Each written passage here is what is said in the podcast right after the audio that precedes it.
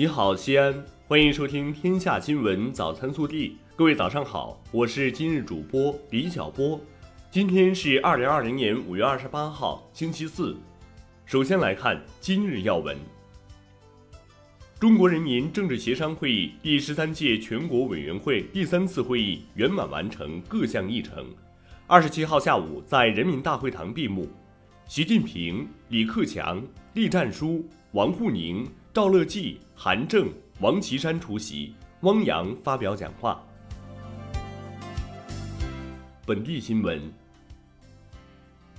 为深入贯彻习近平总书记来陕考察重要讲话精神，全面落实黄河流域生态保护和高质量发展要求，推动生态环境质量持续好转。五月二十七号，我市组织市级有关部门和各区县、西咸新区各开发区负责同志到高新区、西咸新区和曲江新区实地观摩我市全域治水重点项目推进情况。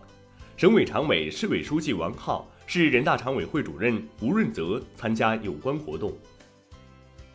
全国人大代表、市长李明远在京参加十三届全国人大三次会议时建议。国家给予西部地区更加优惠的高新技术企业税收政策，为西部地区实现创新驱动和高质量发展提供有力支撑。五月二十七号，记者从陕西省生态环境厅召开的新闻发布会了解到，在二零一九至二零二零秋冬季大气污染防治攻坚过程中，全省优良天数平均一百二十九点一天，同比增加十四点九天。其中，西安蓝天同比增加十四天。五月二十七号，记者从全市全域治水工作现场推进会上获悉，目前我市全域治水重点项目二零二零年度计划完成的一百零七个项目，已开工九十二个，开工率达到百分之八十六，计划今年六月底前全部开工。五月二十七号十一点。中国2020珠峰高程测量登山队成功登顶，并成功完成峰顶测量任务。据悉，在此次珠峰测量中，有一支强大的西安力量，他们是来自长安大学的中国科学院院士、大地测量学家、力测学院杨元喜教授，长安大学校友、测量现场总指挥李国鹏、技术负责刘占科等。此次登顶测量中，队员在峰顶停留了一百五十分钟，创造了中国人在珠峰峰顶停留时长新纪录。五月二十七号，记者从西安市教育局获悉，按照教育部关于各级各类学校开学工作部署意见和省教育厅二零二零年春季学期幼儿园开学有关要求，经市委市政府同意，六月八号起，我市具备开园条件的幼儿园可陆续开学。具体时间由各区县开发区根据实际情况统筹安排。记者五月二十七号获悉，由浐灞生态区管委会重点打造的公办小学浐灞实验小学，目前已完成主体施工，正在进行室内外装修以及校园景观和管网施工。学校办学规模为四十八个教学班，将于今年秋季投入使用，打造区域教育新标杆。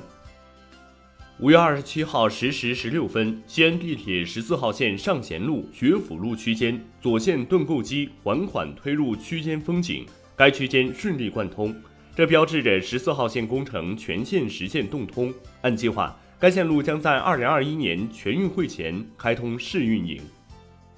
二十七号，记者从西安火车站获悉，因近期进行外立面提升施工，西安火车站旅客进站流线有了新变化。到达西安火车站的旅客依旧由东西广场的安检厅进入站区内，原实名制验票口因施工已封闭，临时进站口移至一二候车室东西两侧应急出口。旅客通过实名制验证后，可按照引导标识进入中厅，再查看自己所乘车次的候车区。国内新闻。据中国人大网消息，五月二十八号十六时，国务院总理李克强将在人民大会堂三楼金色大厅出席记者会，并回答中外记者提问。五月二十七号，在外交部例行记者会上，有记者就中印关系和中印边界问题提问，称有言论称中方正在向中印边境增兵。赵立坚表示，目前中印边境地区的局势总体是稳定的、可控的。中印之间有完善的涉边机制和沟通渠道，双方有能力通过对话协商妥善解决有关问题。昨日，全国政协委员、澳门特别行政区立法会副主席崔世昌表示，澳门特区在2009年就完成维护国家安全的立法，这是一国两制中一个很好的证明。将来，澳门的爱国爱澳情怀要保持下去，运用一国两制激励粤港澳大湾区的发展，我相信澳门会有更美好的将来。截至五月二十七号下午五点半，香港警方拘捕超三百人，涉及罪行包括藏有攻击性武器、藏有工具可作非法用途、非法集结及参与未经批准的集结等。警方表示，将会继续收集情报，密切留意各区治安情况，及早介入，果断执法，全力打击及预防罪案。中央文明办适应常态化疫情防控形势，在今年全国文明城市测评指标中，已明确要求不将占道经营、马路市场、流动商贩列为考核内容，促进恢复经济社会秩序，满足群众生活需要。日前，全国政协委员、中国民航局副局长李健表示，当前由于国际疫情情况较复杂，在国际线上仍有一段较长不确定期。但因市场需求，民航局将保持在中国国内对境外输入有效控制的前提下，考虑适当增加航班。针对不文明养犬、偷盗、毒杀猫狗肉产业链等问题，全国人大代表陈伟提出了关于制定《伴侣动物保护和管理法》的议案：一、要求猫犬的所有人负起责任，严惩不文明养犬行为；二、禁止所有人虐待、食用猫狗。三、从源头上控制流浪动物产生，建立救助体系。五月二十六号十二点二十七分，广西援鄂护士梁晓霞逝世，年仅二十八岁。五月二十七号，广西自治区妇联发布消息称，决定追授梁晓霞同志“广西三八红旗手”称号。二十七号。黄鹤楼景区发布公告称，在严格落实疫情防控措施的前提下，黄鹤楼公园在开放室内外区域的基础上，于六月一号恢复开放黄鹤楼楼内展厅、落梅轩演出厅、白云阁展馆、奇石馆展馆、南楼展馆等室内场馆。至此，黄鹤楼恢复常态开放。二十七号，北京市交通委公布北京市互联网租赁自行车行业第一季度运营管理监督情况。美团单车成绩最高，评级为 A；哈罗、青桔、便利蜂、OFO 等为 B 级。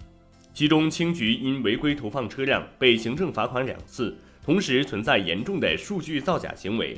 哈罗单车因违规投放车辆被行政罚款一次；OFO 因数据传输中断。已被北京市执法总队约谈并立案调查，并要求其限期整改。